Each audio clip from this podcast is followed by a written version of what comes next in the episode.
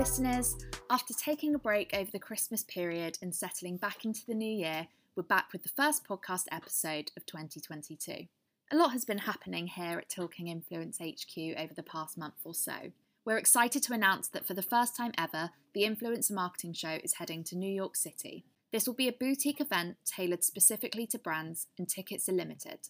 The link to secure your tickets will be in the podcast description. We hope to see you there in April. We also want to let you know that you have until the 21st of February to submit your early bird entries for this year's Influencer Marketing Awards. The final deadline is on the 14th of March, so it's time to get planning. Speaking of awards, as our venture to the US expands, we're excited to announce that Talking Influence will be co hosting the first edition of the US Partnership Awards alongside Performance In towards the end of the year. We can't wait to celebrate influencer marketing's position in the partnership landscape. Back to today's podcast. To kick off the year, the first guest I will be chatting to is John Paul James, Vice President of Business Development at Influencer. Joining the team in 2021, John Paul brought with him 16 years of experience in scaling global commercial operations in the marketing space. He now works closely with CEO Ben Jeffries and the influencer team in his role within the constantly developing influencer space. Today, I chatted to John Paul about some of the things that have influenced him to get to where he is now and what his main motivators and influences are looking to the future. Thank you so much for joining me today, John Paul. I hope you're having a wonderful day. Let's jump straight into the questions and begin with asking you a little bit more about your personal influences growing up and what your main motivators and influences were back then. Thank you very much, Neve. Thanks for having having me today. Uh, I, I, think with most, I think growing up with most people, right, you're heavily influenced by your family, your parents, and that was definitely the case with me. I came from a uh, originally an East End family, which is uh, has a big family culture tied to it. Lots of you know big big family to say the least, and within that, there's always been from my you know across my family at least very much a sort of entrepreneurial spirit, kind of this aspiration to make a few quid and um, and I think that's really reflective in, in my parents and, and how they coached me as I was very, very young. My but my granddads were, were builders and, and postmen respectively. So, you know, very much working class background. And my parents worked very, very hard to kind of give me a middle class upbringing. But that was very much rooted in a working class mentality as as in the sense of work very hard, you have to graft, you need to um, you know do the best for yourself.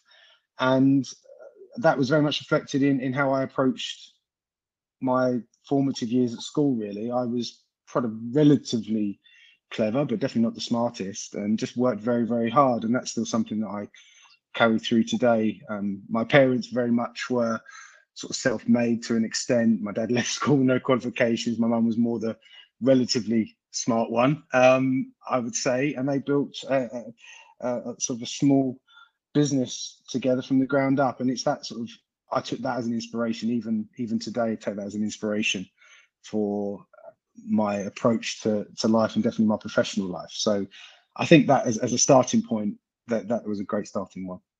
Yeah, definitely. I think that's a, that's a great sort of start to have to be surrounded by people who are constantly working hard and you know that you need to graft to get to where you want to be. But then also like you said with your dad leaving school um, early that also told you that education is not the be all and end all to success and you could life is what you make it. And having drive is is the main thing there and being surrounded by people that are working hard is obviously a key driving force for yourself yeah, absolutely. It, it was it was definitely the drive, but it's also a a mentality to aspire for more. I think um, I, I was the first person in my family to ever have secondary education or go to university. Um, and some of my cousins have done that now, but I was definitely the first. and that was through the support and, and the endorsement of my parents who had never done that but could see the value in it to aspire for more could see that if i wanted to achieve um, and to move forward with a really strong career then that was going to be one of the markers that needed to be to be met. So again that that kind of coaching that um, open-mindedness and ultimately very supportive framework I, I i was provided is fundamental as to I suppose why I'm speaking to you today. So, you know, I'm very, very thankful to my parents for that, for giving me that grounding and and giving me that sort of work ethic, which I think is ultimately very important no matter what you do. So, as you say, you were the first in your family to sort of go into secondary education and university. What was it that you studied at university? As I guess that was when you go to university, you choose that one subject and you're pretty sure that that's what you're going to go into. So, what was it you studied there? It was industrial design and technology, which is at Loughborough University, which is an engineering degree. It was, I wanted to be a product designer. So, this was kind of at the, uh, just when Jonathan Ive was beginning to make a name for himself, I kind of thought I was going to be a product designer, going to be developing the next iPod or you know the next Apple product. Um, didn't quite turn out that way because I wasn't the greatest designer. I was okay, um, but I wasn't the greatest. And some of the people I went to university with have now gone to have great careers in various different creative industries. But one of the things that I did find I loved was the pitch process. So through one of the, again going back to my my family, one of the things that my dad always taught me was ultimately there always needs to be an element of salesmanship or salespersonship in, in regards to to whatever you do because you need to create interest in um, either in yourself or in the product or in the business that, that, that, that you're representing. So that pitch process um, that we used to do when you were presenting your designs presenting a concept is something that i really gravitated towards. Um, maybe an element of showmanship i suppose as i quite liked from it. Uh, but ultimately, it was thinking about okay, well, how do I how do I present myself and present a really compelling story to get um, to get a consumer or, or a person engaged with with with this thing that I'm trying to get them interested in. So that that definitely stuck with me. And then also a second component of that of that degree um, was based around website design which is kind of an afterthought, but definitely stuck with me because this was what 2002 to 2005. So the internet was very much in its infancy. Um, the idea of creating a career for yourself around uh, internet industry, I suppose, was relatively new. So it definitely informed some of my uh, exploration into different careers I wanted to look at uh, after I did graduate because I did quite quite early make a decision that okay, I probably won't be a designer, but there's some definitely some fundamental areas of knowledge and, and definitely some transferable skills that I'd like to pursue, and that kind of led me to to look at media. Yeah, everyone sort of uses those buzzwords transferable skills but it's it's so true like you say when you go into a degree at first you might think okay like in your case say i'm going to be a product designer and it's the things that you learn um, throughout the process of the degree for example that shows you all of the different elements that are involved in that industry and the areas that you want to progress further so in that case what was your first role after leaving university how did you kickstart into this sort of space. Am I right in saying you've been doing sort of what you're doing now for about 16 years? I have 16 years. Yeah, I entered the industry 2006. It came out of a, a conversation with one of my oldest and still very close friends, Karna Wagumwa, who, um, who, who's now at Google, but at the time was at uh, what was then uh, Media Edge and now Wavemaker, and he was an account exec.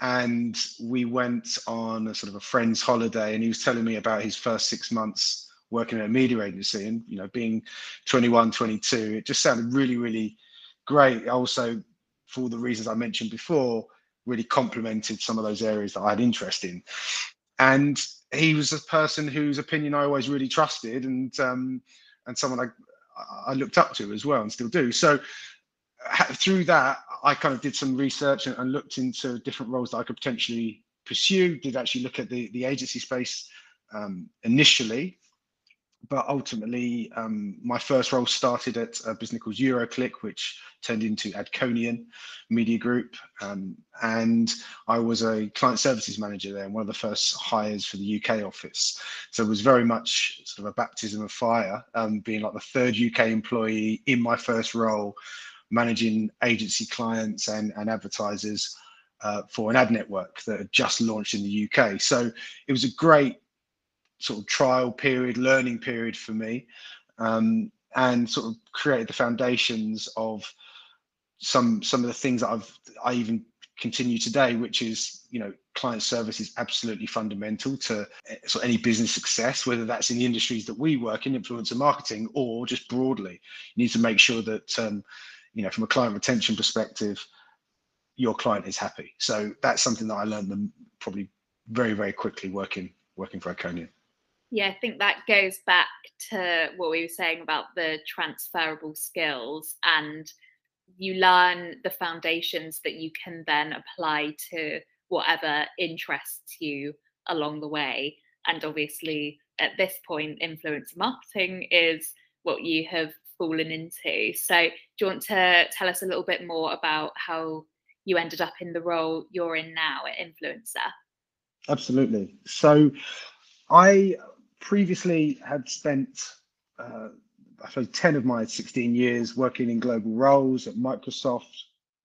Then I was at Adform, and I was also I've also been in the agency space with, with Dentsu.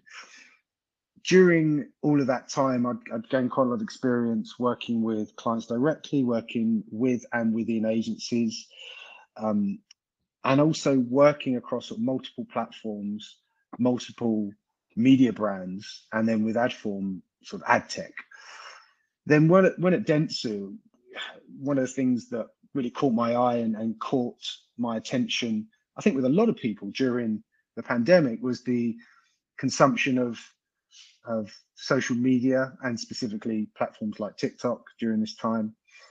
And as someone that always had a what I would consider a creative eye, going back to my university days, I've always been very, very interested in sort of really good content uh, content solutions and really exciting creative ideas that are that are based around engaging stories and um, and creative narrative. So that and the rise of, of influencer marketing really being at the forefront and, and being frankly quite exciting because I was you know I, I'm I've been around long enough to remember when social media really sort of, you know, with the rise of Facebook, started to really gain momentum across across the industry.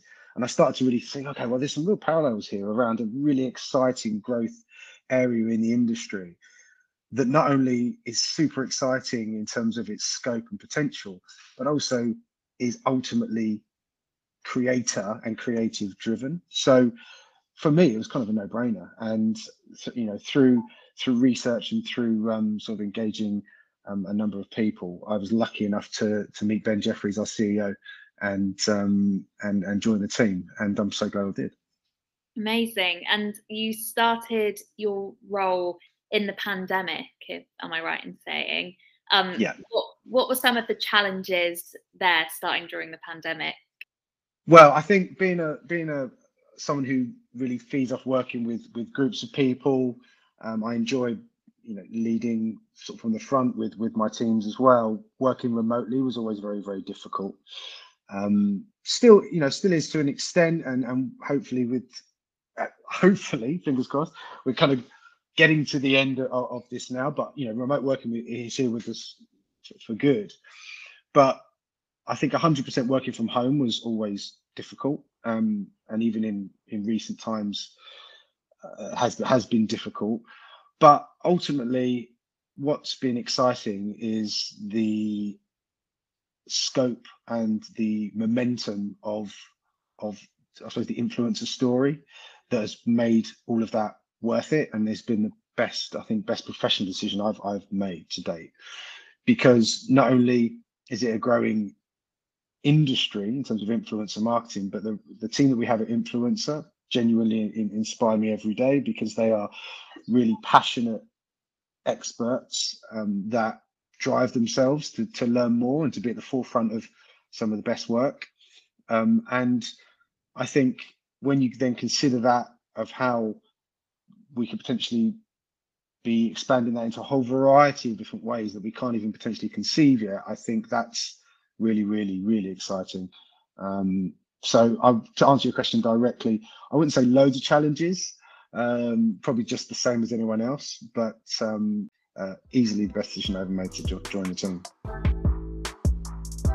I think we're we're actually very lucky as an industry in some cases that influencer marketing was something that actually ramped up during the the pandemic as there was there was just a whole whole lot more need for it obviously with everyone being at home influencer content is the perfect way to be marketing a product and a service and even just entertaining people. So i think we're quite lucky in that aspect that it was probably one of the best most exciting times to grow and experiment with new things that may not have happened otherwise. I'm sure growth would have happened anyway but in that new sort of creative and adapting phase that we went through i think is a really important time that we were able to go through.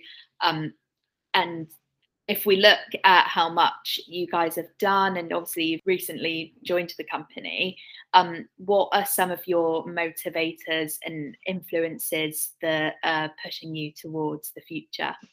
So for us the Influencer, it's it's global growth as well. We've been really lucky um, to launch two new offices in the space of, of two weeks in January, with Manchester being the first, Dubai being the second. We have aspirations for for more offices this year, and that's one of the reasons why I was so keen to join the team because having been part of global teams and done elements of, of growing global businesses during my during my career to be able to do this in this space is super exciting and to i think just build some build something ultimately um, at, a, at a relatively early entry point is super exciting on a personal level. I also am very excited about how technology around the work that we do is going to grow and diversify. We, as a, as a team, are investing a lot into our, our platform ways, which is, you know, is from someone who is a bit of a bit of a geek as well. He's very excited very excited in regards to how we can develop that as a as a, as a genuine tool that that pushes on our, our work as a as a team and as an industry. But I think the main thing that really you know gets me excited, as it always does, is is always the um, is the creative behind it, the creative idea behind the work that we do. Um, there's one, you know, there was one creative that I always call back to as my favorite um, ad or, or creative treatment, which is the you can't you can't be a Londoner from uh, from Nike in 2018. And the reason why it really sits with me is because it's uh, going back to sort of my personal background. It's very personal, but it's also very collective in presenting London as it is today. I also love the fact that it's based around sport, which is a topic that's really, really close to my heart. Um, has a great soundtrack and and is a brand that I love. So, you know, all of these all of these things are um, kind of inspiring to me. But I think the, the thing that drives me on the most is is the team as well. Going back to my going back to the team that I work with, who really um, for for a team that has for a team that has been working uh, so extensively in the space, still has such an appetite to grow and do more.